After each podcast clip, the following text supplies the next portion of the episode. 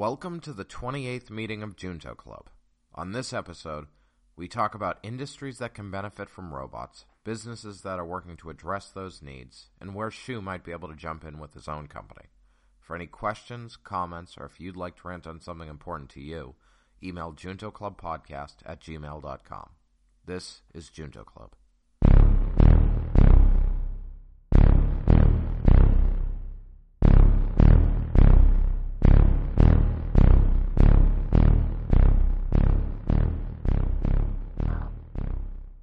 Junto Club. Welcome to the 28th meeting of the Junto Club, where we are inspired by an original Junto Club founded by Benjamin Franklin about 300 years ago to discuss topics such as science, technology, politics, and business. So today's topic, we're going to go into uh, business of robotics, mostly focus on the startup of uh, like robotic startups. And of course, the main the main purpose of this really this episode is for for me to figure out for me for with the help of Dr. Mike Pedinati and Matthew O'Brien to help me figure out what startup, what robotic company I should start personally. So it's based mostly for personal interest. so yeah, so let's before we get into the robotic business stuff, so let's go into we usually start with a quote from Benjamin Franklin, and today's quote is quote In rivers and bad governments, the lightest things swing and swim and top. End quote.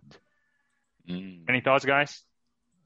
I'm just going to the document to look up exactly what it is. In rivers and bad governments, the lightest things swim to the top. I think it's you know how easy stuff gets passed by Congress and then like the serious difficult things get ignored or aren't dealt with. hmm Okay.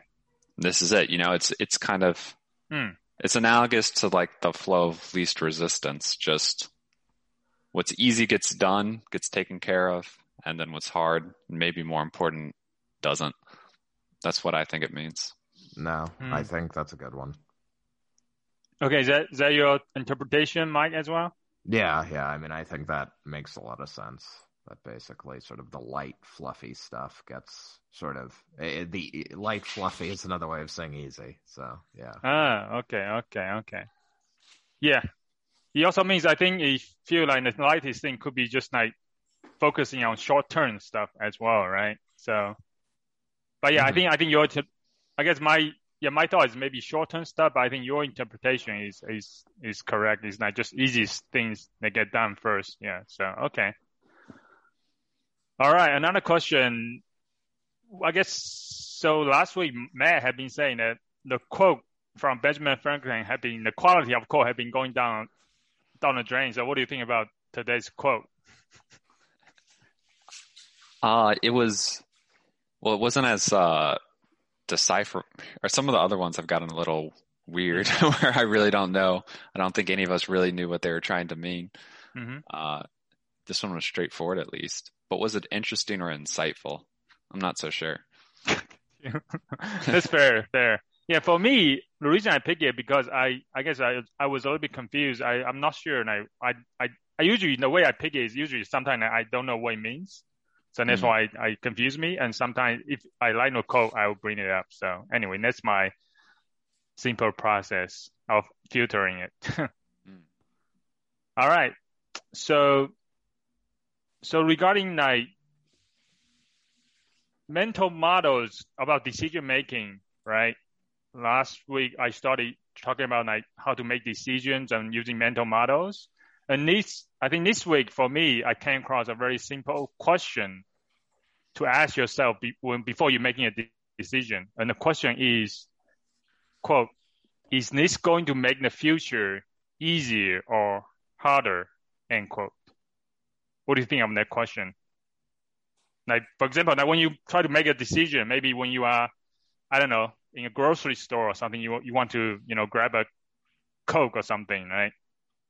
You can ask yourself, is this going to make the future easier or harder, right? So I don't know. I mean, I guess it's useful, but uh, like, I, I mean, uh, well, it's a good question, but it it's too high level. What do you mean? Like, I mean, is this going to make the future easier or harder? I mean, Hmm. it doesn't give any type of indication of like, like the time scale you're like, what is the future, right? I mean, like Mhm. i- i- grabbing a, a- like, okay, yeah, if you're like, say you've had like no calories today, Yeah. and you know you're sort of like a little bit dehydrated and you know oh it's like i want a co- like i need a coke or i need something to like quench my thirst it's like you know i mean that's not a big deal but I, I i'm trying to use that example but like it's a good question in the sense of like should i study hard in school? Yeah. is this going to make the future easier or harder? Well the first 30 years of your life harder. But hopeful if you live beyond that then it's going to be probably make it easier right? Hmm Most people Uh, aren't in school for 30 years, Mike. Like, Okay, well uh, the three of us were so it's I, All right. I'm, I'm reading the room but Mm. uh but i guess basically uh like so if it's a question like that like is you know is studying hard gonna like make your life easier or harder probably easier like or Mm. you know but that is assuming you know you're going to live a long time i mean i guess it's not necessary like i feel like there's a lot more that goes into thinking like you know it, a lot more goes into defining what is the future in the particular context Yeah, it's very personal. All right. Right. What about you, Matt? So I think it's a good thing.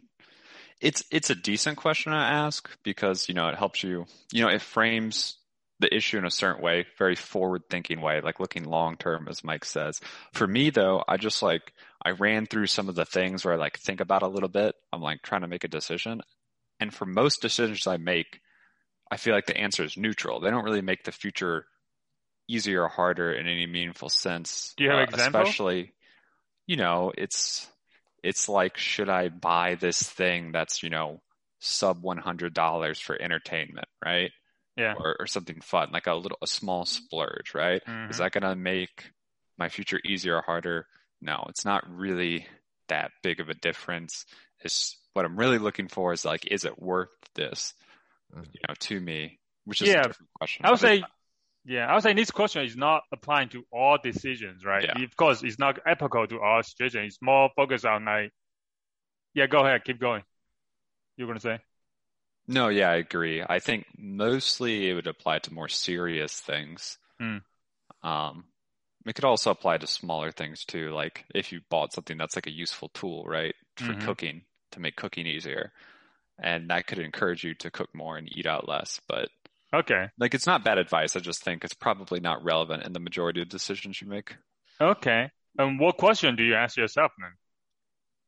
All right, actually, let me let me go my interpretation. I mean, the reason actually I like this question because personally, I have a I have a ten- tendency maybe to focus on short term instead of long term. Hmm. Right. So this question always like, is this gonna make the future easier or harder? Like if you go for something that is like tendency to get short term, right? As Mike said earlier, right? You want to do the easy thing, but actually in the future it make it harder. Um, for example, like because I have a tendency, for example, to avoid conflicts, right? For example, interpersonally, like maybe with you guys, right? Sometimes I will not say something even though because I want to avoid conflict and I want to, you know, yeah, don't want to offend, not offending, but just to be nice, right? So don't want to, if some, if maybe there's something, something that I feel like, you know, is not going well, I try not to say it, not to give that critical feedback, say, hey, maybe this is not good, right? So I will try to avoid it, but even doing by doing that, actually, I'm focused on the short term, right? This is e- it's easier for me to avoid this conflict right now, but actually, if by avoiding it, I'm making the future harder, right?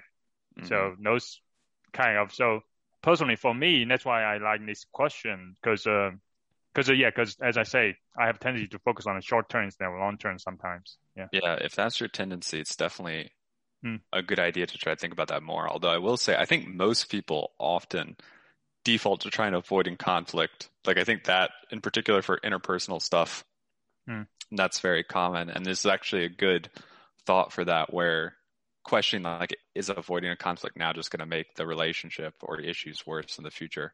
Yeah. That might be a good way to encourage people to be like, let me take that uncomfortable step and address this issue. You know, I like it for interpersonal PhD stuff. thesis that uh, you know, like you could cite when you're discussing this. I'm not talking about a robot helping you. Oh, that's oh yeah, that's mine. That's what you studied during for your PhD thesis, right? Well, Conflict it's- resolution. it was related. It I see. It was essentially it, but You had a different take on how to help conflict resolution, I believe. well, uh, I well, I mean, yes, because it incorporate like a robot was essentially being like, you know, is there emotion to deal with now? It was the one asking the question. So the Yeah. robot was thinking, is this going to make the future easier or harder? That's Yeah. correct. Yeah. maybe maybe robot maybe should ask this question for your study Yes. yes. during during your experiment. Yeah. No, that's I mean that's essentially the underlying uh uh what do you call the mediation literature. That's that was Yeah. that was what it was all about is people avoiding conflict or people placating others because they don't want to have overt conflict. Mm. I would say this question is also relevant when you think about, and it's right now for me as well. Like thinking about, oh, whether should I get a like, like career wise, right? Should I like start my own business, which is very hard, or should I do something that maybe find a job in a company, you know, like be comfortable and then all secure, like taking risk a little bit in the beginning, even though it's really hard. And then I don't know, I'm not sure if this question is appropriate, but it Well- kind of made me think about that too, right? If I mm-hmm. if I learn all, if I start my own business, I learn a lot of stuff. It's gonna be hard, but in the future, it might be easier. I don't know. I'm I'm I'm not far sure if this is a future. pro- appropriate question, but yeah. Yeah, Yeah. well, I mean, it's it's a good question, but there are times you might want to do what's set yourself up for something harder for the Yeah. benefits, right? Hmm But it's but you should be probably like prepared mentally. Be like, okay, Yeah. I'm actively choosing the thing that's going to be more difficult for these reasons. Because when it gets hard, then you'll be able to think about why you Yeah. made that decision, why you should persevere. Right. Yeah. Now, like I said, I mean, I do think it's. I said this very poorly earlier, but it's a good question. Like, it's good to think long term. It's not necessarily good to think long term all the time, as we've discussed, like for every Yeah. decision. Um, but I do think. uh but I do think yes, like I mean, like so I keep going back to like oh the study hard in school or whatever, like or to get educated in some capacity is like hmm that I guess has a lot going for that in the sense that it's like low risk and like there's a pretty clear track record of like that helping, you know, like education helping with career and everything else. So, I mean, I think that's like a like a, an easy sort of long-term decision to make Whereas something like starting a business one um you like you would need to consider like short term do i have the energy to do it and two like that's more of a high risk like like Yeah. as we've talked about previously and probably today too like Yeah. uh, you know like i mean is it the people the idea like the timing like there's a bunch of different factors that could backfire so Yeah. like Yeah, exactly. So this is this question is just one tool, I guess. So that, that's why the reason of mental models, you want to have multiple of them, so you can like pick which one you want to use for different situ- situation. And this is just one of them. And in the future, I'm gonna introduce basically get, introduce more. So yeah, so um, that's good. So let's get into Olympics, I guess. Just a, a, a, a smaller type, uh, the mini topic before we get into the main topic today, the Olympics. So do you guys, did you guys watch Olympics? i've watched a little Matt, you're not watching at all? No, I've seen a few clips on YouTube from where Americans win a gold in some random sports, but Oh, not much. what's what event would you like? You usually like watch? What's your favorite event? I mean, my favorite event is the Winter Olympics curling, but when I watch, What, you serious? yeah, curling's awesome. Okay, but wait, wait, you're joking, right? no, What do you mean no? I mean, it's not like I go watch it a bunch winter either, but it's a, like curling's the best. Come on. Who doesn't get excited for curling? They, like, Nobody, sweep so vigorously as they go down the thing. nobody gets excited about curling. They bump the, you know, the rock, the stone out and get, you know, remove the other guy's score. All games should let you remove the other team's scores if you score even better. Like that should just be a feature. It's it's like sort of a cornhole on ice Or- Mm. Yeah. so, but no, um, yeah, I mean, curling, I feel like is is the like Olympic sport everyone points to as like the sport they get hyped about like every four years, but like forget about otherwise. But I mean, I feel like that's What because do it's people like, really get high about curling? Oh yeah, yeah, yeah. but I no, it's definitely Whoa. people people do, but I, I feel like it's because people look at it and they're like, yeah, I could do that. Like I could do that. I mean, they probably could, maybe not as Yeah. well, but you right, could do it. Where most other things, like you're like, oh yeah, he's throwing himself off bars into the air. Like, yeah, I, I could do a pull up. like Right. I can't, you know, spin around it. right, right. No, I mean, I think like swimming, gymnastics in particular, um, Yeah. like like uh, I mean, sprinting obviously like everyone can do, but it's like like these like the athletes are just basically at a point where it's like the apex of what the human body is capable of. Like their bodies are physically perfect, like for Mm. doing this particular thing. So, So- what's your what's your favorite event to watch? I mean, winter hockey and summer Oh. basketball. I mean, I'm boring. Like, I, I like American sports. Like, I'm boring. Ah. like, uh, you know, I like sort of our four major sports. So, Okay, like, I Well, watch those in the Olympics. Got you, got you. We're talking about summer right now, but winter is fine too, I guess. But if if you could go back in time, which which event would you like train yourself in? Like if you go back to your six years old, and which I feel like Do you think? Swimming, probably. swimming? Okay. I mean, I swam a lot as a kid, and I, I feel like gymnastics. I like it helps to be smaller. So, assuming I'm like the same, roughly the same height, Hmm. um, you know, then I don't think I would be good. Like, I don't think I would be at the an Olympic gymnast level, Hmm. and uh, like Okay. like running. I uh, I don't know. I've never particularly liked running. Well, I mean, imagine. I guess don't imagine you as you. Imagine you are someone that is like I don't know, perfect. I guess. Like which event would you put yourself in? Mm. Uh, I'm still. Go- I feel like swimming. Still just ma- swimming? and- I well, I feel like I don't know how much you've been watching, and I haven't watched a ton, but I feel like every time I turn it on, it's like a swimming competition or swimming event that's on. I feel like it gets a lot Mm. of press during the or a lot of play during the Summer Olympics. So you you want a fame. That's why. yeah, sure. Okay. What about you, Matt? Rings.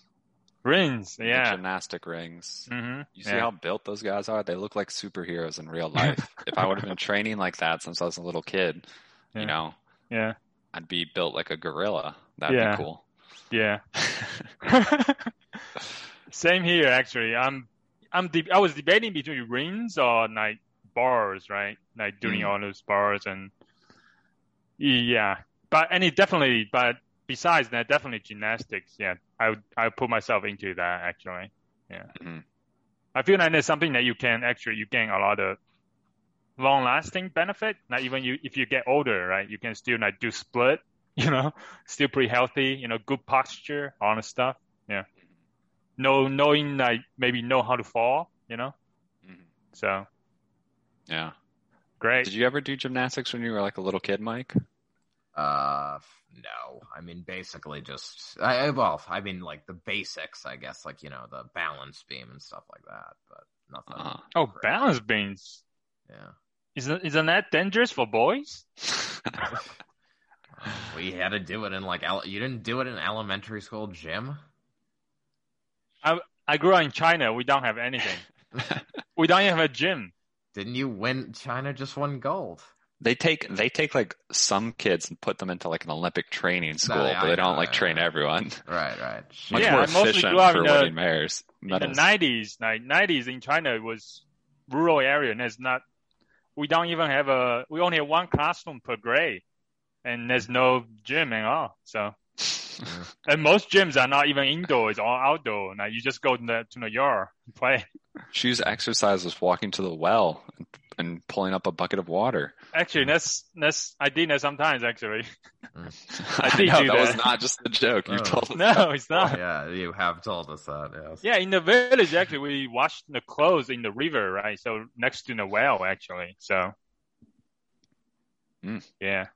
Yeah. So, so like you what so you did laundry and then you got like or like you got Yeah, trained- you- you have a bucket with you, right? In the river, you know, the the well is right next to the river, so yeah. okay. anyway. All right. Yeah. All right. Also, also, hold on. Lee Kiefer became the first American to win a gold in fencing or individual fencing foil, at least. I did see Oh, that. yeah. Oh yeah, Oh, yeah, yeah. Why didn't you pick fencing, Matt? You actually did that. Yeah, I mean, I did it for like one semester. Mm. But I mean, if I was gonna pick, you know, it's fun, but it's not what I would pick if I could be an elite Olympic athlete at something. Yeah. It's it's also like super narrow, right? Gymnastics, you basically like full body functional, right? So Mhm, Mhm. mhm. Yeah.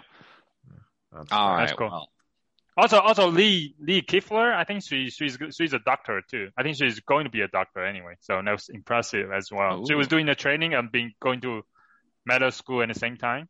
hmm Yeah, and that's one thing about you you as American athletes, right? And it's in China, I think they're very narrowly trained. and they take you into a technical like basically school like that, just train on a sport. So in the future, when they finish sport, it's very hard for them to move on into anything diff- something else. Yeah.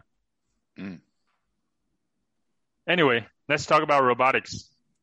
Okay. All right. Hey, this is a topic we actually have somewhat expertise on for once instead of just spitballing. But if we've read like three academic papers over a week, and or a book on the subject. We're like, now we understand this. Let us explain it. Yeah. So so I have a structure of discussing this, but before I want to go into how I want my first question is how would you dis- structure this conversation discussion? Maybe you should mention what the discussion is. yeah, Is robot business is oh yeah, the main topic is about robot business right now, startups, different industries. Because I mean, you guys, we we we've been studying robotics for a long time, and then you know we probably have some inklings of what application robot is good for. And uh, as I say earlier, the main thing for for this discussion is to help me figure out which robot company should I start, right? So anyway, so free consulting from you guys from two PhDs. So yeah, so so I, yeah, just like basically it's giving an overview of all the different robotic startup, different industries, and then I was wondering how would you guys structure the conversation? So robotics, I think, is actually easier than some other areas to think about because the big there's at least a big thing that's really important, right? labor cost. If Uh. what you're getting into, the labor costs are a big chunk of what it the cost to the business, robotics probably makes sense. And then the second question is can you actually replace those labor costs with a robot? Hmm. But uh so I mean that's that's where the gold mine's going to be, right? Because there's industries where labor costs are not a big portion because they're already using you know very expensive machines or materials, so it's not that big of a deal to have a person operate it. It's like functionally a much smaller slice. Um, it's not that you couldn't potentially gain profits from robots there, but you know it's, you're not going to get as much for your investment probably. So labor cost, Uh, so that's uh, uh, I guess that's my what I would say. Okay, well, I, I thought maybe it was a higher level question, like you know, basically like so late. So I guess you're starting where I would start, which is basically like, what are the problems like that are in sort of like uh, you know, sort of what are the problems that exist that robots would be profitable for, or like in like the areas in which they could be applied. Like then, what solutions already exist in those areas? and uh, you know then where those solutions fail i guess would be sort of like where you come in so i, I mean i Hmm. was thinking about uh, I, like how to structure the discussion Ja- it yeah. would be the, that order i guess Mm. Yeah, Matt, I think you're more focused on what's how to when you instead of like structuring a con- conversation, is more like focus on the robotic companies to start, right? Oh, if you yeah, I think I misunderstood your question. I thought Yeah. you were saying how would you structure like The thinking about what businesses to start or invest in. Yeah, no, I'm talking about how would you s- structure a conversation today, like no, over, Ah, giving overview of robotic business and stuff like that. Oh, I see. Uh, so, so you want, I guess, I, I, I guess uh, my, we my gonna- point, my, I want to, I want to get an idea how would you structure the conversation to convey the idea, right? The concept and stuff like that. Like, how would you want to talk about this topic? I guess, like Is structure. how would you structure it? Yeah. so just to be clear, the topic is what sort of robotic businesses are a good idea, like to either make or invest in, right? Yeah, kind of. Yeah, it's, yeah. I mean, yeah, I guess you structure the conversation by saying first, like on principles, what do you what do you think is a good idea, and then secondly, then evaluate what's out there already. Okay. All right. What about if you just want to give you overview of the robotics industries? I think you would just overview it. I don't think you need a structured conversation to overview the robotics industry. I think you could just say that. Okay. Okay. All right. All right. So, all right. Let's get get into. All right. So, of course. Um, so, what's your? Have you guys thought about starting a robotic company? No, Uh, And why not? Because I think about whether a decision is going to make the future easy or hard, and that seems like it'd make my future very hard. no, Why? uh, starting a company is expensive. Uh, Yeah. Robotics companies are definitely not the cheapest ones to start either. Hmm. Um, and I, I don't feel like I have enough practical experience yet to make that jump.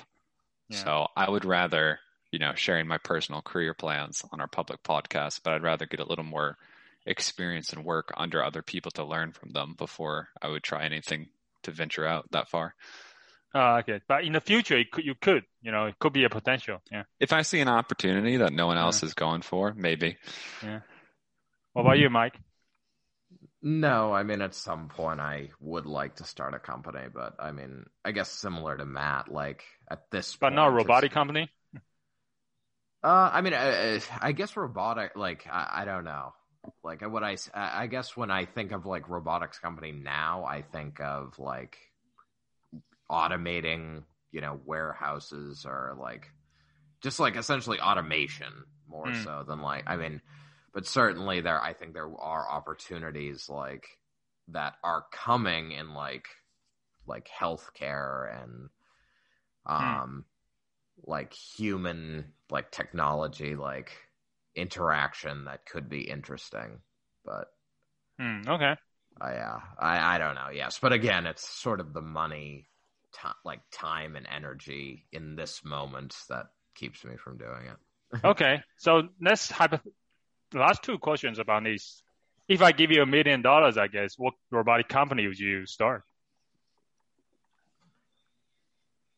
million dollars I mean, just I, I just want to give you a big number. Just basically, you are, have enough funding, or just Mm. you can do anything you want, right? What robotic company would you start? is a million dollars a lot of money though Well, just No. just a billion dollars. What about I a billion dollars? Yeah Billion. I got an say- idea? Come on. a million would definitely not be enough to start a robotics company, but yeah, Shu's Okay. point is a large Yes. amount of funding. Imagine Yes, I'm. Jeff Bezos or something. I can give you a lot of money you want, as much as you want. Um, it's a hard question to answer because I guess I haven't necessarily like what I think of like specifically with robots. I mean, I guess where my interests lie, I'm just not sure robots are good enough yet. You mean like AI, like in the software wise, or mechanical, robotic, physical, I'm guessing both. both? Okay. I mean, just because I like like I like the idea of robots being able to help people. Mm. just in the sense of like you know like i mean like you know i mean robots could be implanted in people to like monitor and you know like uh if you actually have like a robotic agent as opposed to just like a more passive monitoring the robot could actually like you know i mean they always talk about like robots to clear out arteries that are getting Hmm. clogged and you know things like that and I think that's really cool. I just don't have a really good sense at all of like how feasible that is in you know 5 10 20 30 like you know the time span of wh- when that would be feasible i mean Gotcha. yeah I, and that's and mostly from i like i think that a big part of that is i don't know where the hardware is um Hmm. to do that Okay. type of stuff but i mean yeah i mean i i do agree with matt's earlier point that a lot of like if the if you gave me a large sum of money to start a company i guess my first step would be like just identifying industries where like like yeah people cost a lot those people are doing relatively uh, low skill work and you know trying to see if that could be automated So you you you mentioned people cost. What do you think Cafe X? cafe x is Yeah. that the coffee place that's all robots Yeah. Okay. I mean, uh, yeah, I mean that's probably a good. I mean, I, I mean, I don't know. I guess uh, like I, I, I feel like I don't know if they bombed or they're doing well, but I I would imagine that's a good cost unless sort of people, as in the people buying the coffee and customers, reject it because it's all robots. So yeah, so they have i- imagine it's a coffee stand, right? They have a you've seen a robotic arm inside a glass window, Mhm. right, making the coffee for you. You can order through the app, right? And then the Right. whatever the coffee, you can see the robot arm actually is basically you, you replace the barista with a robotic arm, basically just making the coffee for you, right? Mhm. So there's a replacing the cost of that. What do you think? of- So yeah, what do you think, Mike? Well, I mean, what do you think, Matt? I think that's a great idea. So I was looking at this because your link. Yeah. Okay, so I mean, first of all, again, I feel like that's an industry where the labor cost is reasonably high, right? The food industry employees are one of the bigger costs. Food is generally very cheap in the US. And then there's the other thing, if you look at it, it's much smaller. Mhm. Like they can actually like fit it in in a much smaller space than you would need for like a proper full size store, which Mhm. again could save a lot of money on like renting space or a building or whatever and you know, just makes it more convenient for the people who want to buy from it right? Because it can be placed more closely right? You can have one of those in a big office building rather than having to have people go across the street to mm-hmm. starbucks. And Yeah. suddenly now it's more convenient and cheaper you know if you can actually do the job well. I think that has huge potential. I mean i think there's always going to be a market for the the starbucks that you can go to and the people who want their friendly barista but i could see these things getting a pretty big share of people who just like i just want a coffee like as quick and convenient as possible Mhm. So my question for you is that like for this Cafe X company, like why what's the difference between that that and then just a vending machine, right? So why do you need a robotic arm actually? Is that more for like people like no, novelty, like for people to look at? Right? Because you don't you, you you could make the glass like just black, right? So people cannot see anything. You can just make it into a very small smaller footprint, maybe a, just a vending machine, just spit out coffee, right? What's the difference between this and that? Why do you need a robotic arm in there? I do think the biggest reason might be just to like look cool. Because when I s- when when I looked at this, the first thing I thought was, you know, why are they using all the coffee machines that are designed for people? Right? You could make like Yeah. an uh-huh. assembly line that just like you don't need an arm, right? It's just assembly line runs the cups under the things that shoot everything you need into it, and then it just Yeah. delivers at the end out. Um, I mean, there's some advantages in reusing equipment that's already made and sold to a large degree, right? Rather than designing everything from scratch. You know, they can Mhm. buy a robot arm and then they buy normal coffee things and use them together. But I think, I, especially at scale, the other way would probably be cheaper, right? Not having the full robot arm. But Yeah.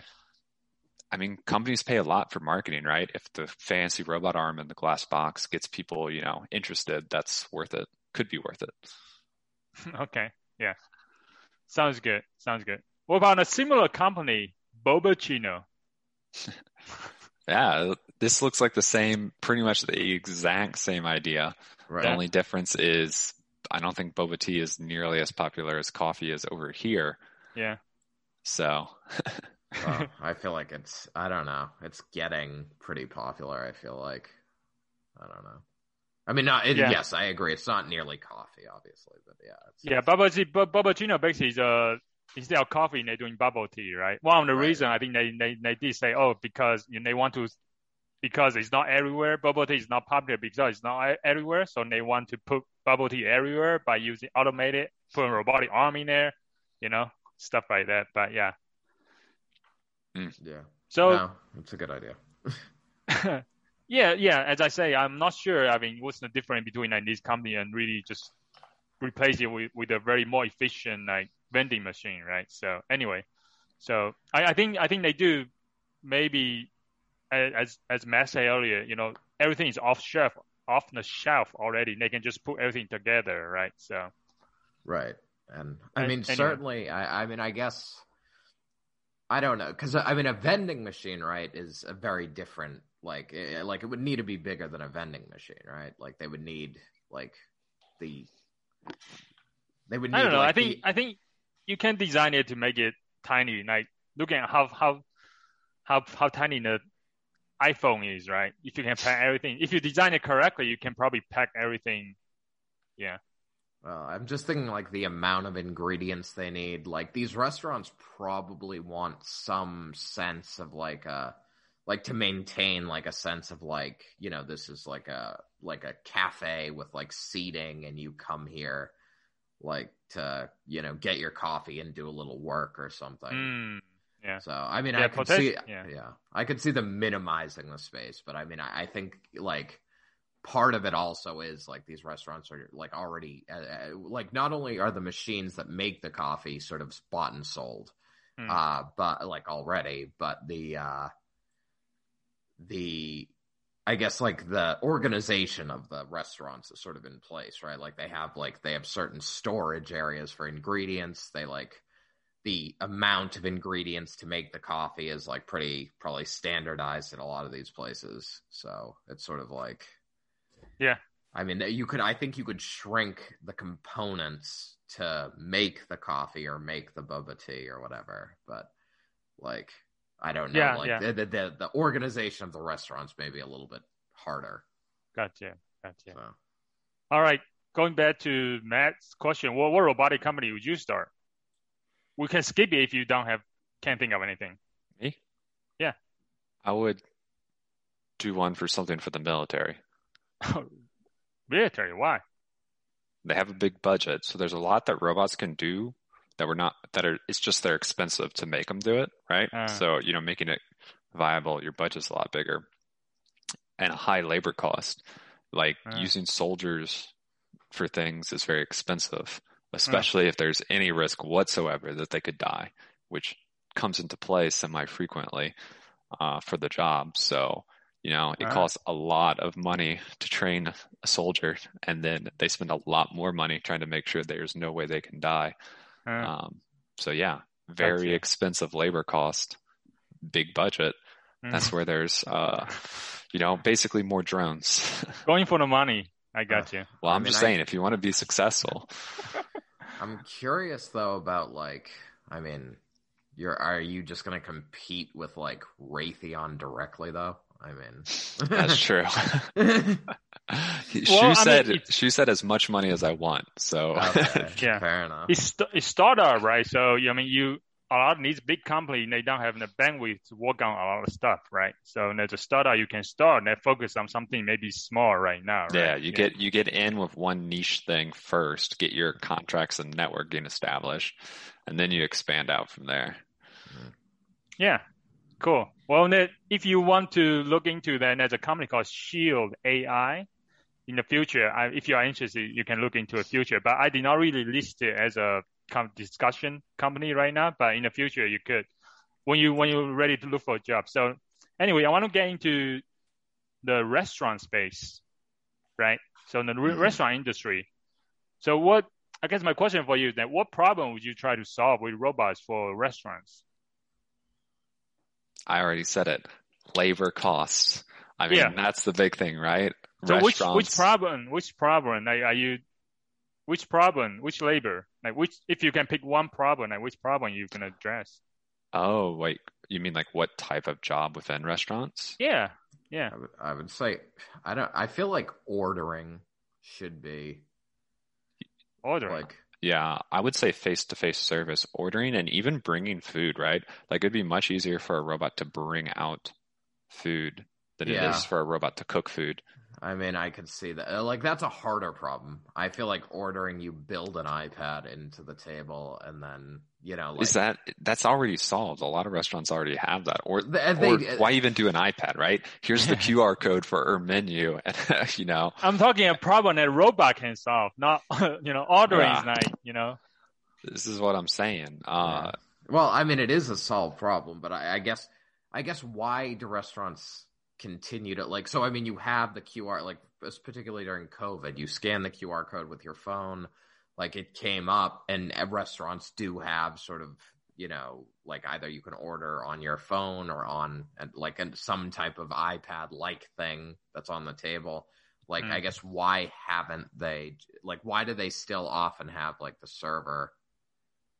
um take your order and I, I mean br- I guess bringing it I could see like the complications there just because you know there are sort of restaurants can become like sort So- of messy environments. So are companies are doing that right now, actually do solving the exact problem, like bringing the food to you. Like Mhm. I think it's uh some Bear Robotic or something like that. And There's a Korean company. There's a, a company in the U.S. is doing that too.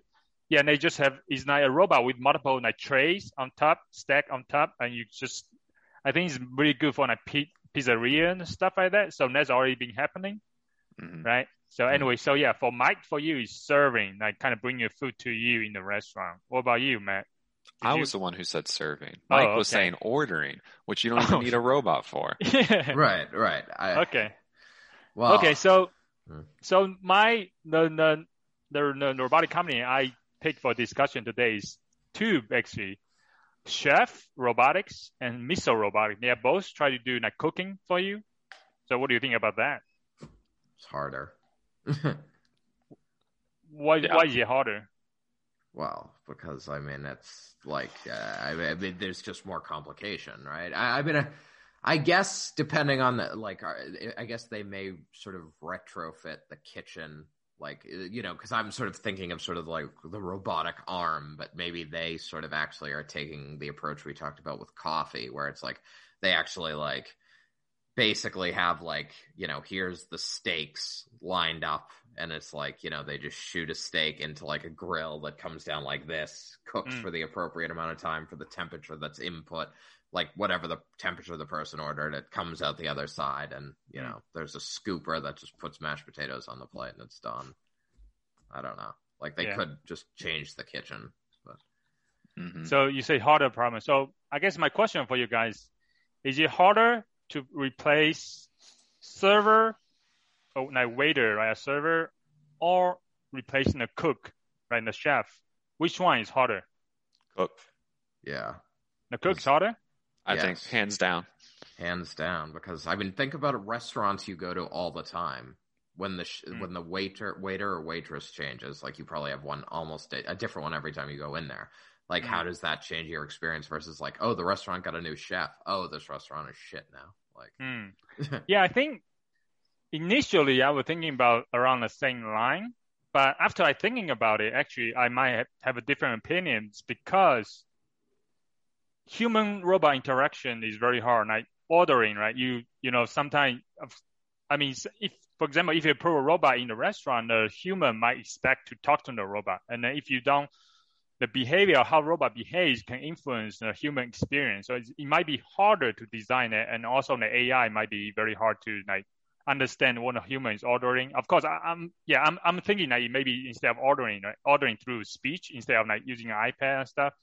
And then I feel like that might be harder because uh, actually, even though yeah, so when I think about replacing the chef, actually cooking, I I thought it was initially I thought it was a very hard, challenging problem. I realized actually you could control restaurant like human you cannot control right but in a restaurant just cooking you can control the whole process you can control the environment so you can design an environment such that it might be easier for the robot maybe to focus on something very like maybe one dish or something at the beginning and so I I think so. May um I guess my my new opinion is maybe the cooking robot is not as hard as you imagine it to be, because because yeah, as I say, is the question is how much you can control over the task and the environment, right? And then if you're in the kitchen, I feel like you can design as such that it doesn't interact with anybody else, and everything is very predict deterministic, predictable. The environment you you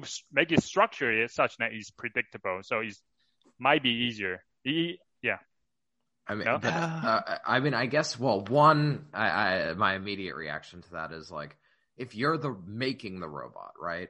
Like, Yeah. or you're the robotics company behind this. You're not the restaurant, so it's Mm. like you're not setting like.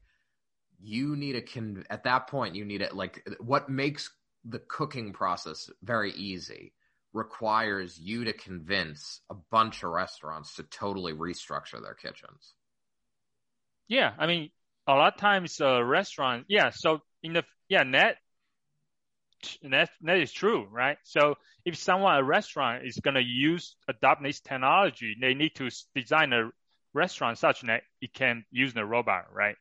Right. So those uh I think those is a it's a challenge problem. I mean it's convince the customer, but in terms of robotics problem to solve, cooking and serving, I think cooking is might be harder, right?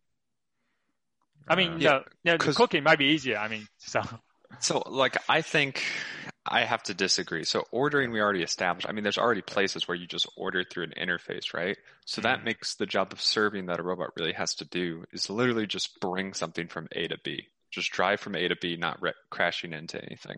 You'd probably still want one physical hostess, you know, kind of around in case someone has some issues. But cooking, like, if you if you narrowly super narrowly define the cooking scope as like, oh, if there's a burger on the grill and it's holding a spatula, like a robot can flip it, right? Okay, Mhm. yeah, that's not that hard. You can make a robot do that. But you know, you said you don't want robots to interact with other people. So what happens when it needs more ingredients, right? Is there going to be someone who's constantly delivering exactly the ingredients right in its workspace to access? Because I assume the robot's not going to go back into the storage pantry, the storage fridge, whatever. What about cleaning everything, right? Is the robot going to clean the grill, you know, every hour so? well, you you're using it as a tool, right? It's like dishwasher. You load the dish into and press a button, it goes, right? So I'm just saying, like when you think about it, because cooking is a lot more than just cook, like literally Yeah. controlling the thing on the grill and putting it on a plate, right? There's a lot of just like other logistics in the back to manage when you're cooking. I mean, if you've cooked at home, you know, often the prep and the cleanup usually takes more effort or time than actually cooking something. Hmm. So there's, so you start having a long, a wide variety of jobs, all of which are very difficult to make, are difficult to make a robot do. And again, you so you either are left with having a robot do everything, or you start having a robot that has to work with people, which brings its own problems because now you got employees trying to interact with its workspace, and that creates you know bits of danger and uncertainty that's going to increase your cost a lot. yeah, I would say I'll, I'll say I bring a point that you say I literally define a cooking robot as just flipping something. Yeah, but I think the way you define serving as well too, right? You are narrowly defining it as just like ordering to an iPad and then just bringing it out, right? But serving could be, you know, if you go to high-end diners, right, you have different kind of serving, right? A robot coming out, you know, maybe with uh, arms or something, you know, taking order for you, you know, you will narrowly define it too, right? So That's fair, Sorry. but I think, but right, but like like I mentioned, like what does it take to build a robot that isn't that narrow in a kitchen? You it Mhm. has to do a bunch of different tasks. But like I guess I feel like the serving robot's practical, right? You could have a functional restaurant with a robot that literally just brings the food out when they order it Mm. on an iPad. Because I mean, yes, sometimes some people are going to want interaction with their waiter, especially at like a high end place, right? We're not going to have the robot suggest a bottle of wine and pour it for someone. Like we're not doing anything that complicated. yeah, there's a lot of- yeah. There's a lot of places where I talk to my waiter three times. They like Mm. order, bring me my water or drink, and then bring me my food. Sorry, and then they bring the check out. That's like that's it. Like I, I see them four times Gotcha. for like Yeah, yeah, yeah. basic things, and that's it. Um, and it's Yeah. like that's probably the majority of the times I go to a restaurant. Maybe that tells you how much money I spend on high end places.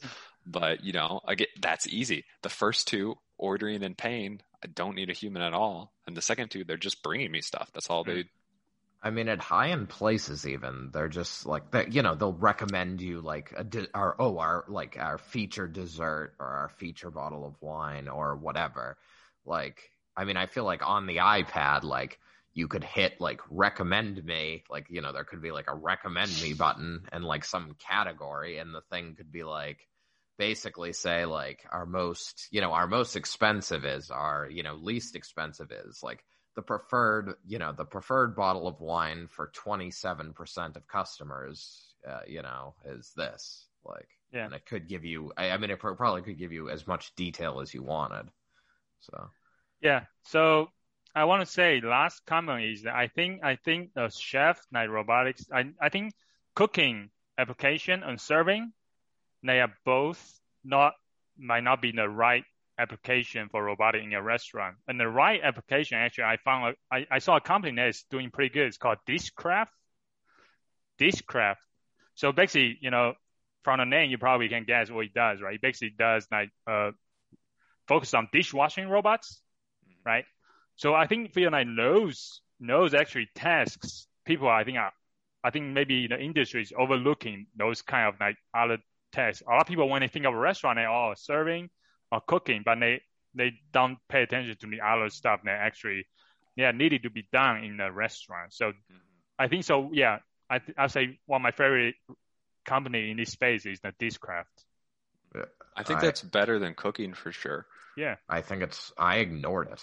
Like like I Yeah. thought of it, but I was like I feel like dishwashing is like hard. Like like dishwashing in a particular ki- like I mean I guess Because- if you're it's because you're thinking about using robotic arms, right, to clean the dishes, pick it up, doing that, right? Something like that. yeah, I mean I I guess so just because like again unless there's like you're convincing restaurants to make a fundamental shift in like the functioning of their kitchens and probably the physical structure of them. Mm-hmm. So what Dishcraft is doing now, I think actually he actually designed his own plates as well, Okay. Mm.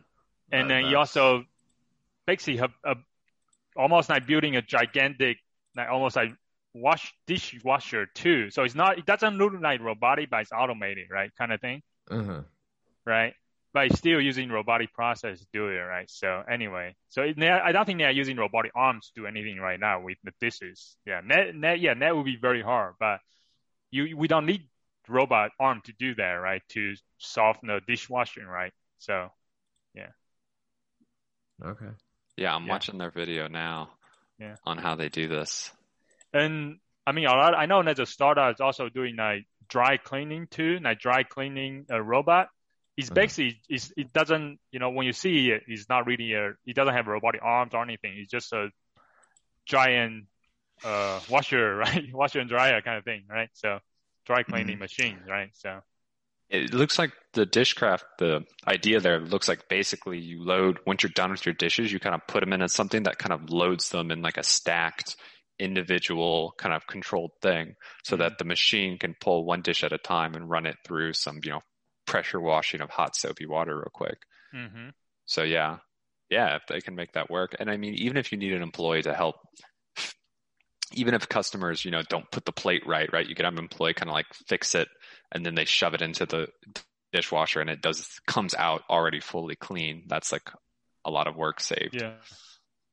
So yeah, I anyway, this is this is. It, I think I like this company is because it made me think a little bit differently ab- about the restaurant space. I was like, also I was like, oh man, like what else have I not like talk about, right? So like what have I, what have I been missing, right? Like not thinking, yeah, maybe sometimes you have a shining object in this industry and you just focus on that, you are missing all the other things, right? So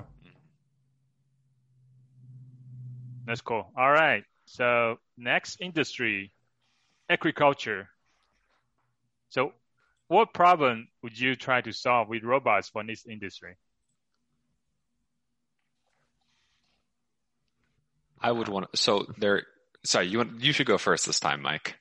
Uh, no, well, I mean, you solved a problem in this industry already, so I did not. That's a different topic. But um, I mean, so I'm gonna I'm gonna break from my earlier rule, which I was like labor costs, because there are farming industries that involve like more human labor to pick stuff. And there's people who are working on robots to pick everything that humans pick. But for a lot of crops, I like the weeding robots, the ones that Mm. visually just run over, detect weeds, Oh. hit them with like a literally sometimes they just have a metal spike and they just a pow spike them. Mhm. First of all, saving a lot of cost on you know weed killers and stuff like that. Second of all, you get to talk about how it's organic and good for the environment. Yeah. Um. Yeah, and it's not Nice. it's not the like it's not trivial, but it's definitely not the hardest robotic problem, right? The big thing is you just got to be able to make sure you don't accidentally spike the re- good plant, and then you can Mm. pretty much kill everything else you see. Mm. And again, you're not you reusing a resource; you just need a little bit of power to chikung it. Yeah. And these are solar powered; you can charge them up too. Yeah, electricity doesn't cost much. Nice, nice. I forgot you have a you have some inside information in this industry, kind of. Mm. Yeah, All right. What about you, Mike? Um, I would probably make robots that look for pests and plants. What? A pest in plants? Yeah. No, that was Ah. Matt's PhD. But I, I mean, I actually Oh, don't yeah. know that it's a bad idea. that was a hypothetical scenario I used in my PhD. I think it would actually be pretty difficult to have a robot detect and kill a pest on a plant. But, Uh, but, I didn't well, have to make a robot do that, so it was okay. See, this is again just me not knowing about like where costs in agricultural. I mean, because I feel like, I, I, I mean, I don't know. What do you mean? is- You don't know? It's just labor costs, right? Labor costs is because right now is all But a I lot mean, farms are. Yeah, go ahead. well, I was just gonna say like there aren't there no there are very few small time farmers, right? Like Mm. I mean, most of production at this point is by massive farms, and I assume they use like a pretty high amount of automation to carry out what they do. No, It depends no, what next- we're. It depends what we're farming because some stuff is just big tractor combines, and other stuff they have to have people out there actually picking it. Yeah. Ah, okay, yeah, Yeah, a- a- agriculture is an interesting industry because actually there's a labor shortage, right? A lot of Americans are not doing the farms, and then they, as you probably know, like even in Bush administration, they try to have like farm workers coming from like Mexico, right? Stuff like that, having a special visas to give them coming to do the work, right? So Mhm. that means Americans are not really doing it anymore, right? So labor Mhm. cost definitely, yeah. Mhm. Mhm. So I want to go into a couple companies. One is called Burro AI, which is uh basically Burro is doing like very similar to like imagine a, like a robot like wheelbarrow, right? You it follows the human into a like in the field, right? And the human like put like for example like grapes, right? Like grape harvesting, right? Human cut the grapes and put the grapes on top of a robot, and the robot just like you know transport it from back to the home station, I, I guess, right? And then follow on the human again.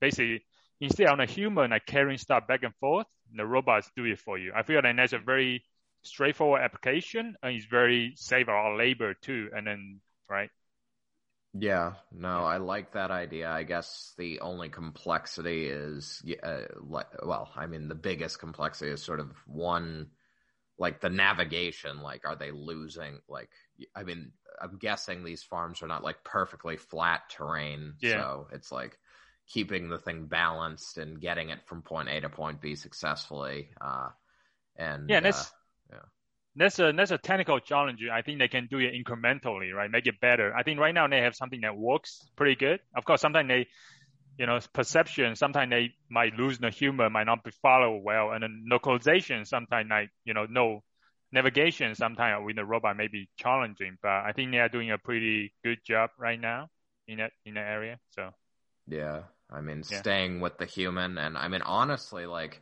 when I think about this, I would almost want two bar- like wheelbarrow robots per person. Hmm. Like one stays with them, like basically gets to a point where it's like say eighty percent full, and Mhm. it uses like some type of communication. You know, whether like Hmm. some type of communication to like like let the like next wheelbarrow know that it's almost full yeah, and then it, the that wheelbarrow comes to like meet the human so the human can just continue seamlessly and then the other one goes back and drops off the fruit wow, nice multi robot coordination right there. that's right yeah yeah, yeah. So that's uh So that's good. That's good. Uh, maybe Burro is listening, so maybe maybe they will adopt your strategy. So, so the other company actually is called uh, Torgu, Tortuga Tech. I think they they basically just doing like str- strawberry harvesting robots, right? So right now, as I mentioned, like Burro AI is just like human doing the picking, Mhm. right? Now, I mean, I think there's a lot of other robotic company instead of just carrying stuff around, actually, the robot is doing the picking as well, like uh, peppers, right, or grapes, strawberry, and this company actually is doing like strawberry picking, right? Kind of strawberry harvested, right? So these are stuff that are very, yeah. Anyway, any thoughts? I mean, I would I would need to see how good it is at picking. You know, I think Yeah. Burro is it's a be- it's a better idea because it's a it's a very much solved robotics problem. So Mhm. it can really help l- human labor be much more efficient um, by Mhm. working with humans. So humans do what they're best at, and Mm. robots do the what it's best at. You know, just carrying something heavy around um, from A to B. A robot's good at that. Yeah, for picking strawberry, I mean, yeah, if you can if you can effectively replace, you know, people having to hand pick fruit, that's obviously a lot of labor. But Mm. how good is it? And how expensive is it to make it good?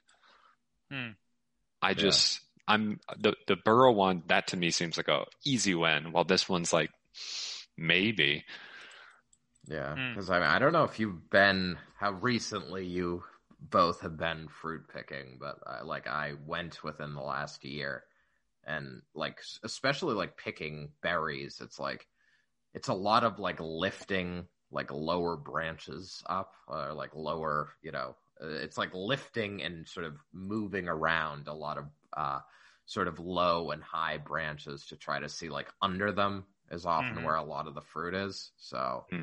it's often sort of hidden. It's not like it's just sitting in plain view. So, Hmm. I mean, I feel like there's a lot of manipulation that would make this reasonably hard. I mean, if you take a lesson from Amazon and look at what they do in their warehouses, right? I mean, it's not farming, but they have the Kiva system robots that haul things all around and they Mhm. actually bring all the shelves to a person and they have the person do the pick and place, right?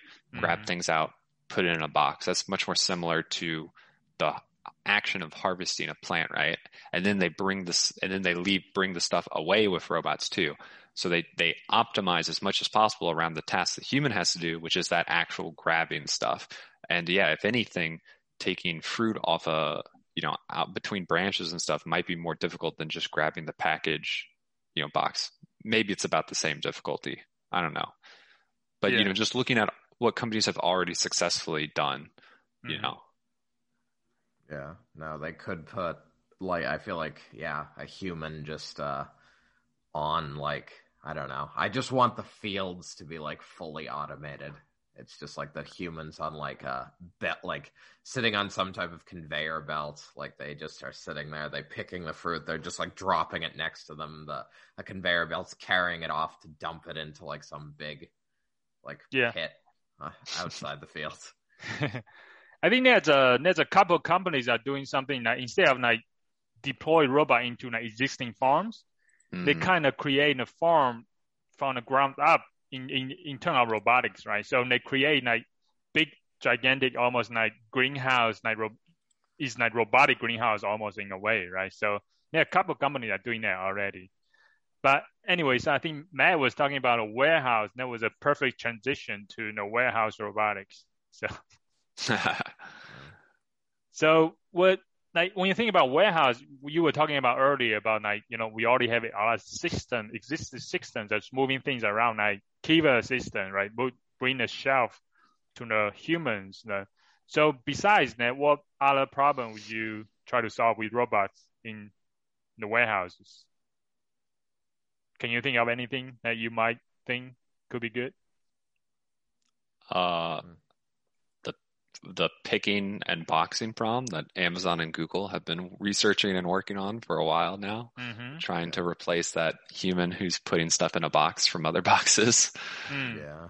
I that seems like the big one because I, is. like I've seen a video of like inside the Amazon stuff, like huge sections of their warehouses are already automated. Hmm. So Like if you if you solve the pick and place, like they might be like nearly end to end, no humans needed, just supervising. Mm-hmm. So yeah, now, now company company doing that are right now actually. One robot is called Pico Robotics, and a lot of like Dexter- dexterity AI is doing that too, like pick and place Mhm. automation, and also like I think another robotic company is called Soft Robotics too, and they are doing something very similar as well, just picking and place, right? So yeah. Mhm. So anything from you, Mike? No, I, I mean, I think that's the big problem. I just don't know. Like, I don't know that I would start. Like, I I feel like that's a problem a lot of people are looking at, and a lot of Yeah. money is being thrown. Oh, yeah. already. Absolutely, yeah, yeah. so, Yeah. So other a few company in this domain I find interesting is uh Third Wave AI. Actually, they try to automate a, a forklift. So like design like autonomous autonomous forklift, right? So those are pretty interesting. The reason I- I find it interesting is because actually it's not not because of like what they try to do, it's actually because the approach to autonomy, right? And they're actually using shared autonomy. So that means like the whenever the forklift get into trouble and I something it cannot do, you actually have allow a human operator to take over and then do the task. So I found I yeah, I found it a, a little bit unique because a lot of robotic companies try to go for autonomous or right away, right? And which might be a very challenging because you know lo- robot you know it's hard to get get to be hundred percent autonomous all the time, right? So Mm-hmm. Mm-hmm. so Yeah, no. So that's why you give me the. I mean, that's because because uh, in this in warehouse environment is very. Even though warehouse is structured already, sometimes there's a lot of unpredictable, unpredictable events that happen, right? So the robot can always get in trouble. Those edge cases, the robot can get into trouble, right? So hmm.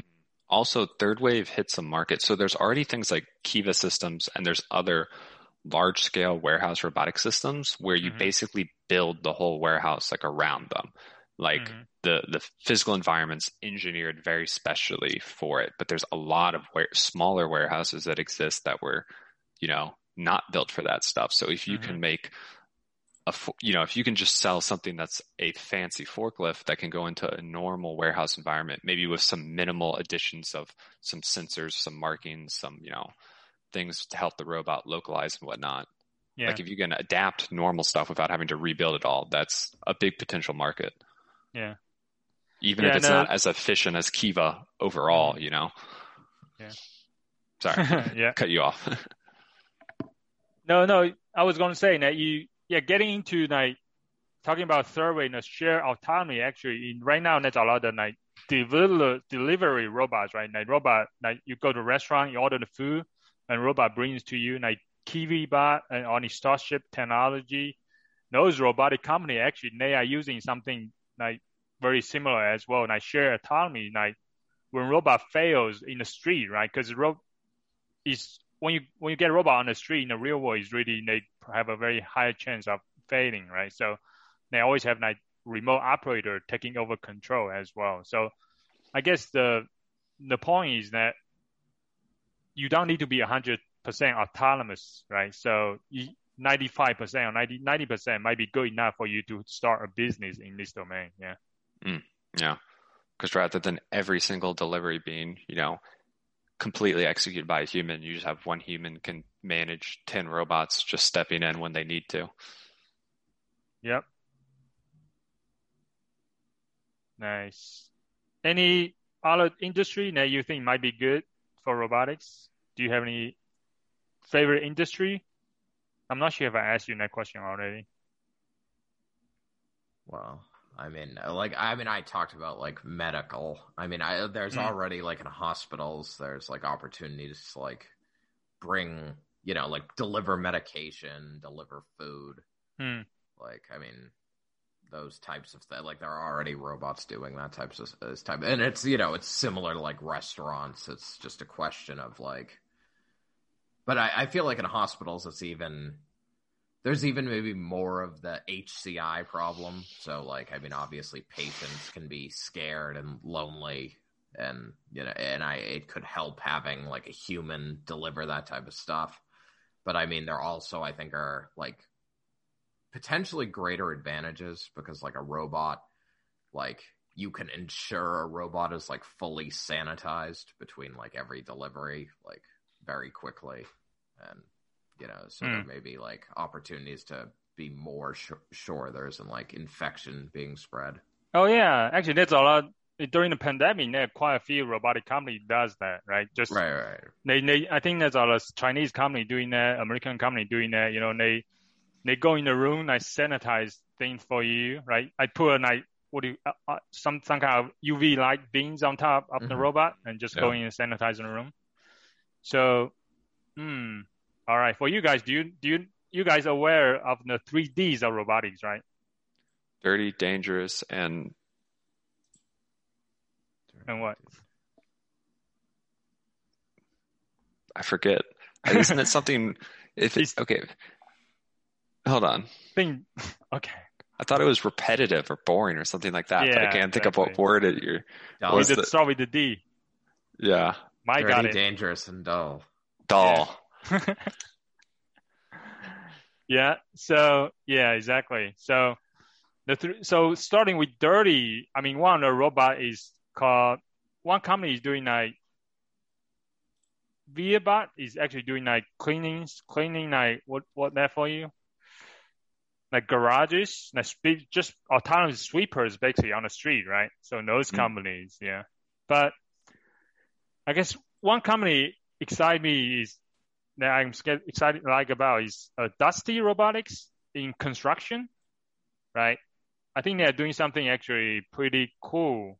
Is I think I think construction domain is there's I think there's a there's many opportunity for robotics, but for Dusty they actually do like they translate, for example, a construction site they they design something on a on a some kind of two like layouts for the construction, right?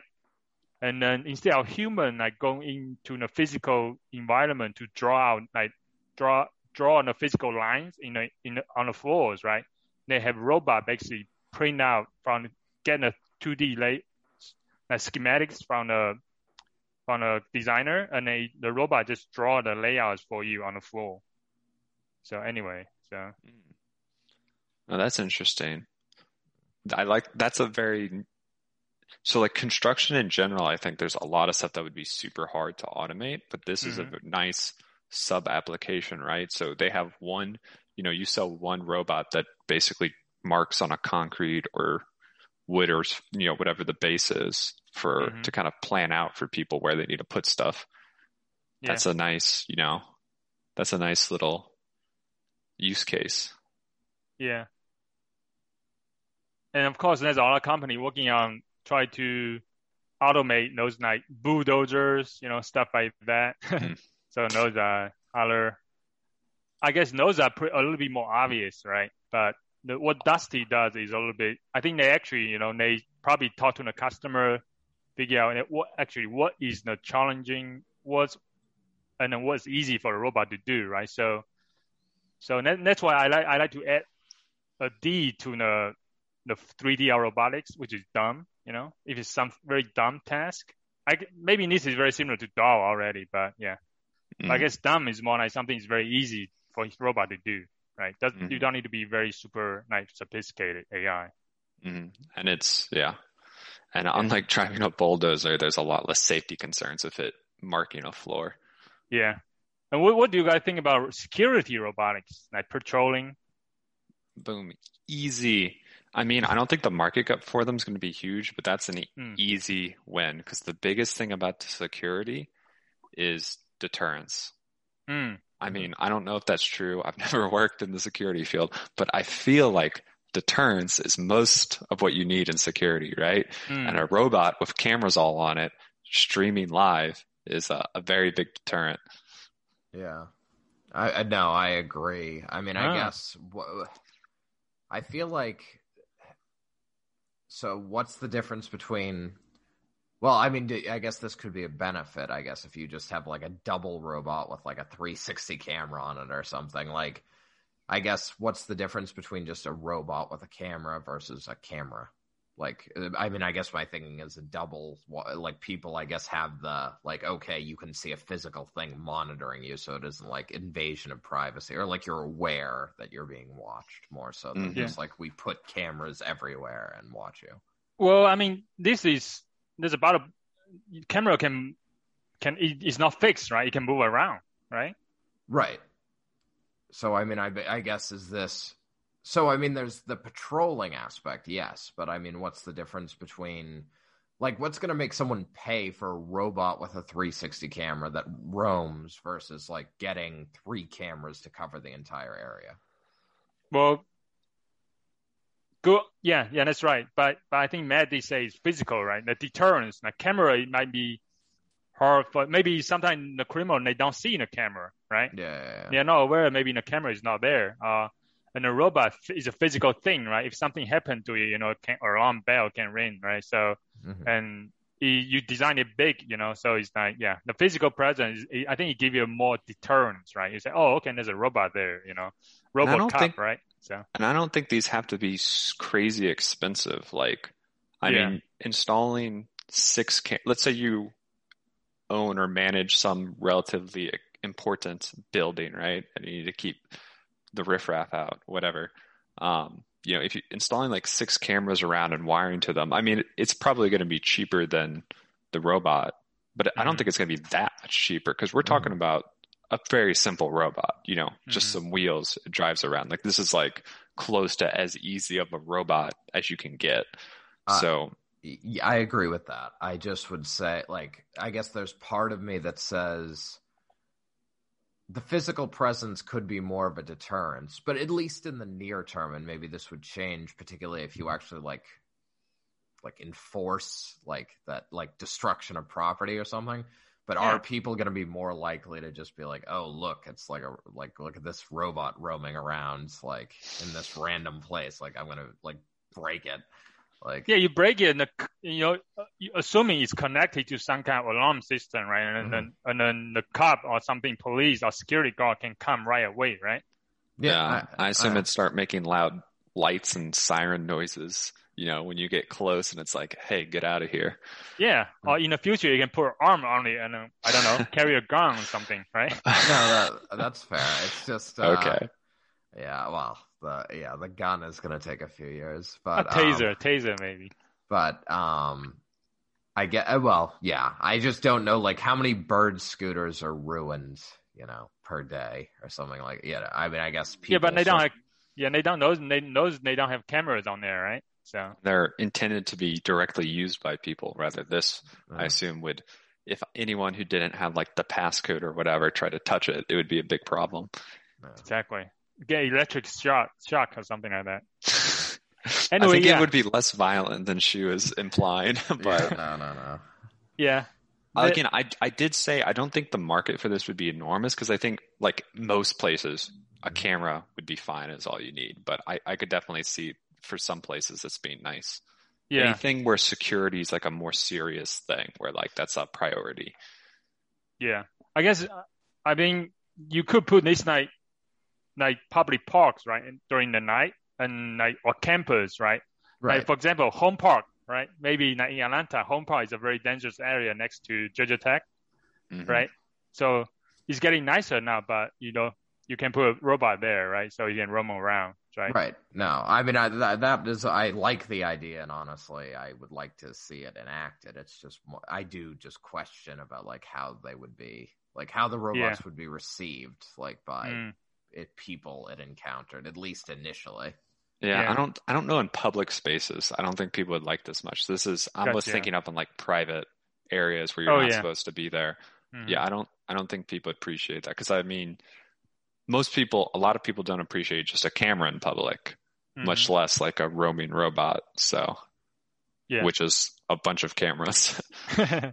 yeah, and there, there are two companies working in this domain that I found is the Knightscope, and then the other one is Cobalt Robotics, Actually, Cobalt Robotics is started by a Georgia Tech alumni. He was uh, actually in a PhD program, and then he um, he graduated. I guess he started his company, so it's pretty cool. Did he overlap with us? Uh, no, he overlapped with me. Oh, okay. I think he graduated before you started or something like that. But yeah, but uh, yeah, I think he's doing he's doing something more than security now. But I think yeah, so but that was the initial idea, security guard as well. Mm. So No, I mean I think it's a good idea, and you're right. The physical may be a better deterrent than the cameras, but it's just Gotcha. sort of weighing cost and like, will they be destroyed? yeah, hmm It's So- if it's the sort of place that could have a security guard. Mhm. That's I feel like the place that this might make sense because even if you might still want a security guard around, like I mean, these things would be a fraction of the cost of paying like a, a person's salary, or should be a lot less than one year salary for a person.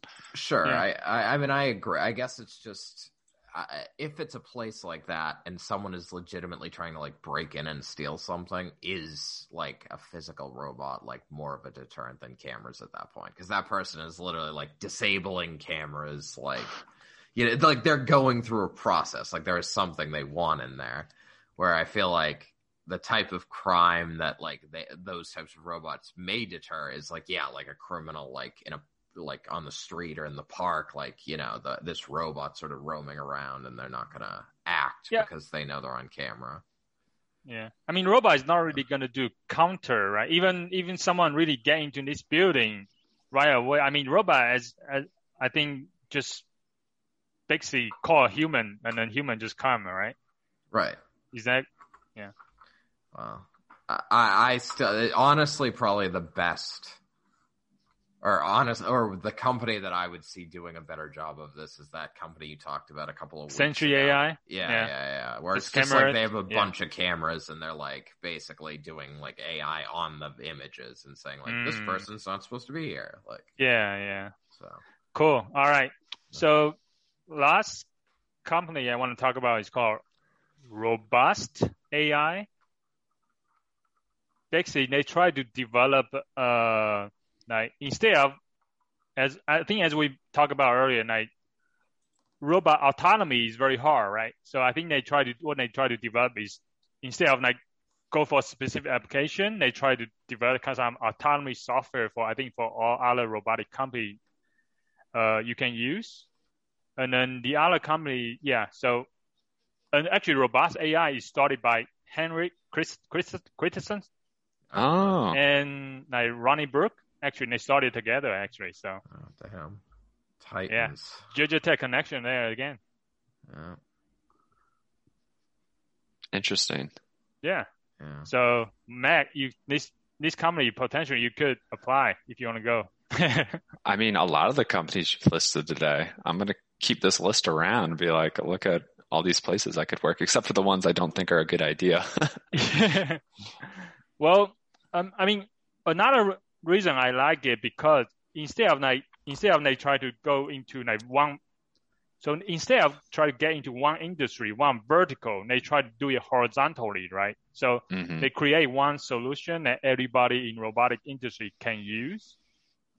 I think that's a, another way of to thinking about like what business you should start as well, right? So It's So kind of like they're yeah. trying. So there's a new industry, right? And most Yeah. companies are trying to be like the provide the end products of the for this new industry, like robotic solutions. While they're trying to provide to the companies that are providing the solutions, right? They're like it's like they're being the supplier.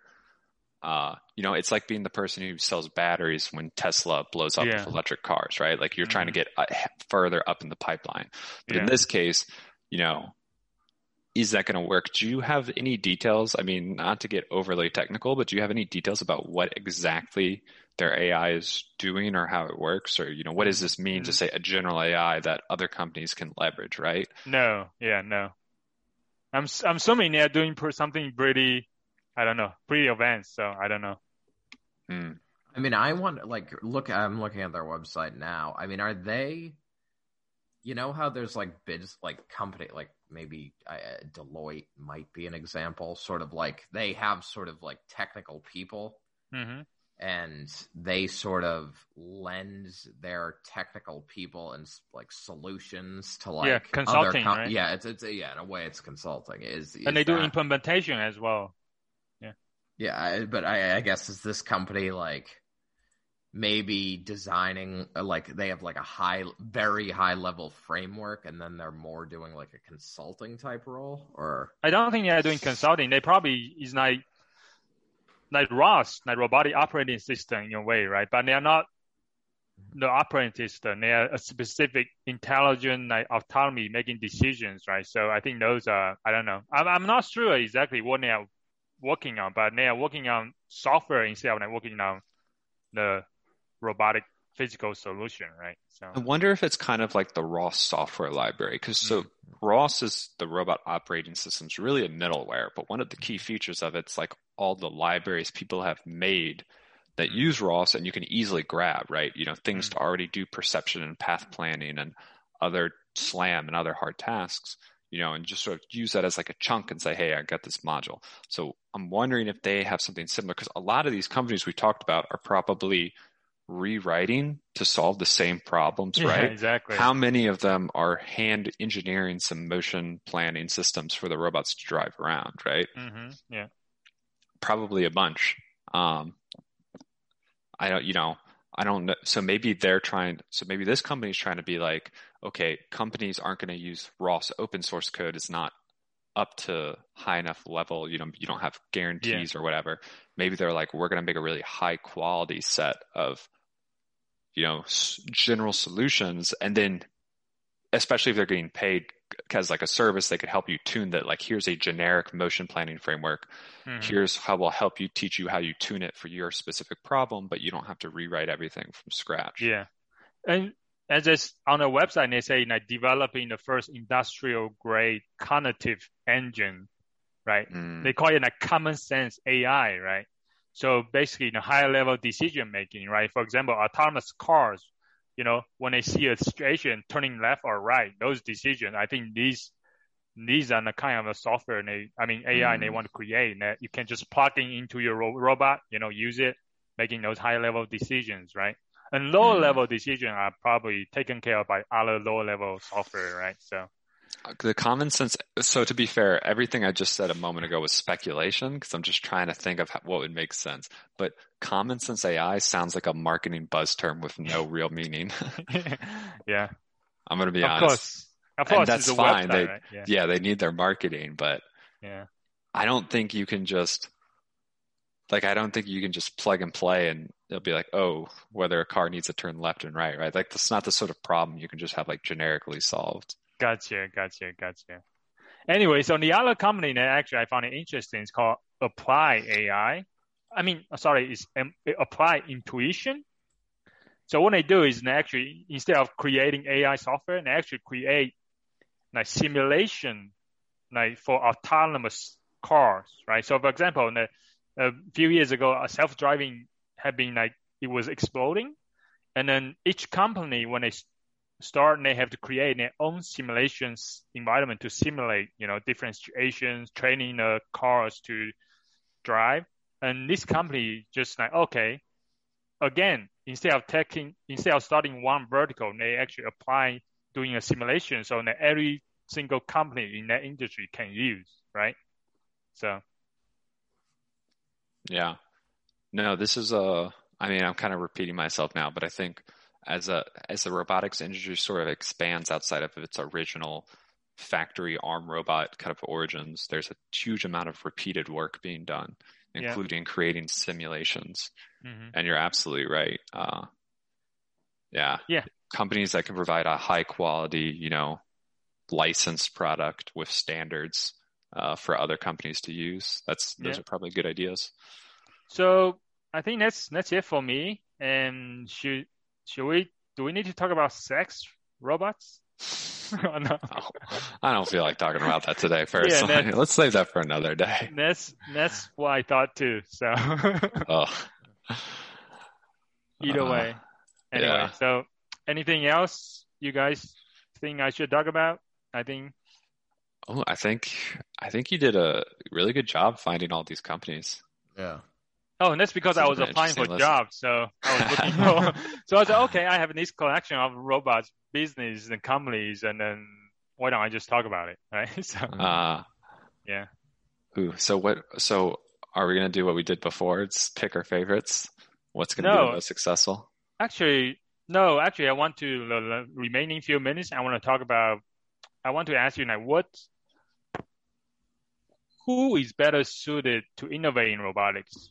Maybe like someone like with the expertise in robotics, like you, you know, that you like study robotics, have a robotic PhD, or maybe someone's outside robotics. Maybe it could be an artist, a business person, or someone musician. I don't know. What, what do you think? Like, who is the better suited to innovate in robotics? Like experts or you know non-experts? It's opinion question. Well, I would say the best as like someone who, like a team, right? Someone who has expertise in an industry where there is a problems robots are well suited for, and then someone who Mhm. can actually deliver that solution. So you're saying the experts? I guess if the experts, eh, well, I mean, I'm saying like the expert needs to know the problem. So if they have someone who can tell them the problem, sure. Okay. What about you, Matt? I mean, I don't want to be too predictable, but I'm gonna have to say the expert. Um, so robotics right now, like they're they're an advanced tool hmm that has can do some things well, but also has a lot of limitations. This is how I'd frame this question. Mhm. Think about it. So, like, I think an experts are the ones who can can have the background to know what can and cannot be done easily to Mhm. potentially fit that in into a problem, right? So, Okay. like, it's kind of like saying, like, who's the best to build like a very large wooden structure, like the Mm-hmm. artist or you know the craftsman who works with wood, right? Slash Mhm. engineer or something. And like the artist might have a good idea of, on what might look nice, but like figuring out how to make a large structure that supports itself, you know, you need some knowledge about the materials and how they work, you know, how you connect them and things like that, right? So that's the background knowledge you need to do to design something that'll actually hold itself up. Hmm So the expert, although, but obviously, like Mike said, you, I mean, to really be productive, you have to be involved with, you need to be involved in working with someone who knows the problem space, like what you want to do. Mm. It's like the other piece of the puzzle, but I don't think you can Yeah. get around really having an expert in the area to Mhm. figure out how and what you can solve. Yeah, yeah, I got you. Yeah, I'll say sometimes I guess depends how you define innovation. Sometimes I feel like experts in specific area can be might be, you know, sometimes if you get too much into one area, you might become a tunnel vision, right?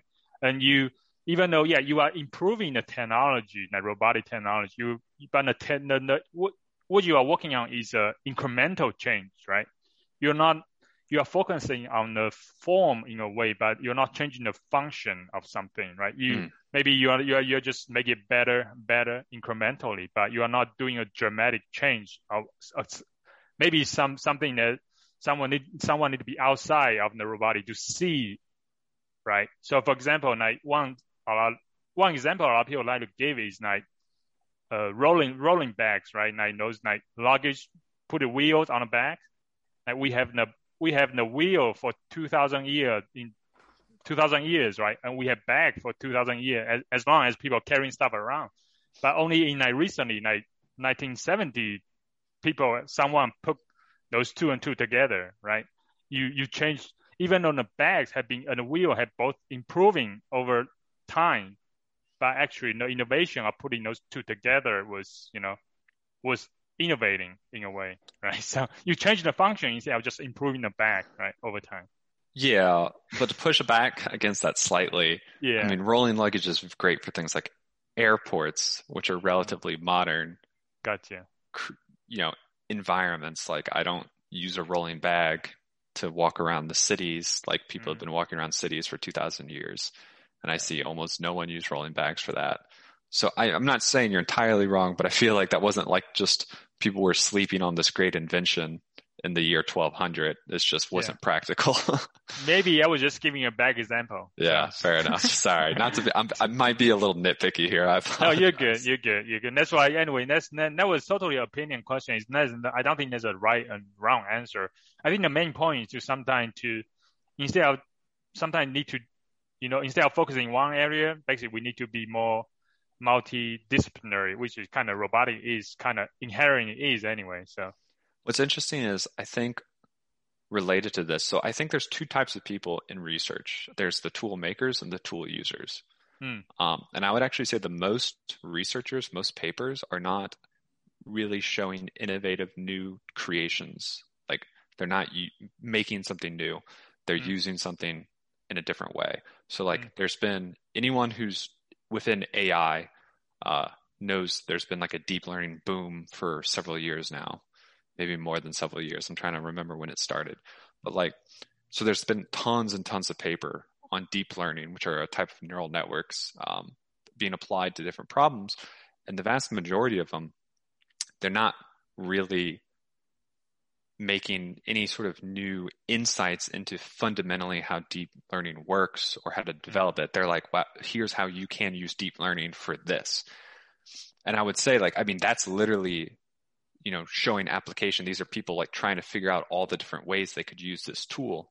Mm-hmm. Uh, anyway, point is when you talk about experts being too narrow in terms of incrementally developing. I actually think that's a narrow, like that's a minority of researchers who are like f- trying to fundamentally improve the technology versus using it. So I think there's a lot of researchers who are well positioned to say, you know, what could we solve with this? Because that's literally what they do. They just try to apply things to different mm. areas and see if they can make it work, if they can make it fit. Mm. So, which one do you think is, is more important, two makers or two users? Uh, I mean, they're both important. Mm. I would say the tool makers have a harder job. Uh, it's much easier to yeah. learn how the stuff works from someone else and apply it. And I mean, that's not necessarily easy, right? These are still people who are very trained and spend a lot of time learning about them, but com- coming up with the fundamental tools is harder and probably gets us farther. So I'd say the tool makers are more important. All right. All right. That's good. Last word from Mike. No, I mean, I was just thinking about it. I mean, I, I don't know that like how much like people who make tools. I I guess I don't. I guess it depends on the area and the tool, but like sometimes I don't know how much like pure research goes into that as much as just like I feel like the job is maybe a little bit more formal. Like, you know, it's more uh, like it's more about like form like formalizing like the measurements of an instrument or something and showing like that the instrument will perform at a certain level, you know, all of the time. And so I don't like, so I, I think it's more, yeah, like I say, I think it's more, okay. uh, more about formalizing the process than like, you know, I, I mean, think you're taking tool very literal. like yeah. I was thinking tools like deep neural networks is a tool you can use, right? Like, sure, sure, sure. I mean, uh, yeah. Anyway. anyway, that's good. I think that's good for today. Um, let's take off, take us off life support. Okay, we are no longer live. Junto Club.